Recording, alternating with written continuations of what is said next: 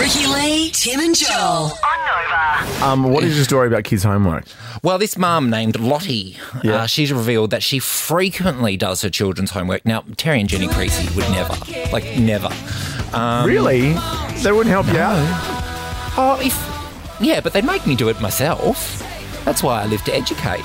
Um, now, Lottie has, I don't know what that means. Now, Lottie has said um, she does her children's homework because she doesn't want them to get too stressed. Have a listen. Okay, here we go. What's her name? Lottie. Hey, Lottie. Lottie. if my kids are busy or if they're rushing or whatever, I will do it.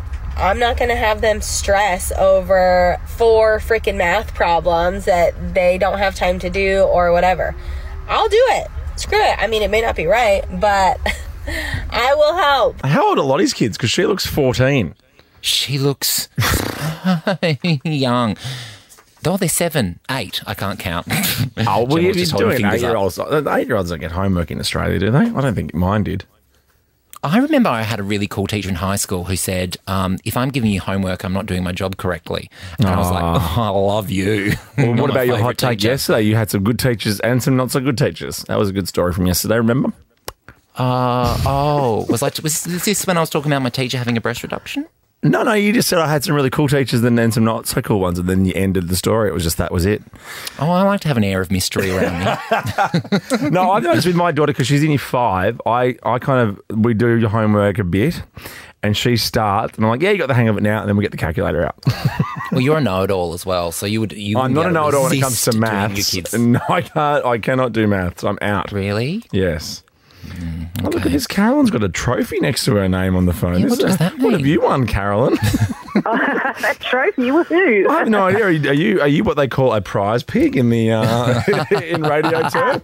Pri- Prize princess, thank you. Okay, that's what Oh, it means. I love it. you help So your what do you kids with your. want for Their, me? Well, congratulations, Carolyn, um, on your story that you haven't told yet. But what, what's your stance on kids' homework? yeah. Um, this is a few years ago. I sort of took over my son's project, which was making a diorama, and the Oh, theme of was course. Mm-hmm. Oh, natural disasters. So we made Natural the um, disasters. landslide at Threadbow, Oh my goodness! avalanche, and I had complete with the snow coming down and the villagers collapsing, and then the little sign saying "Help! I'm Stuart Diver, get me out."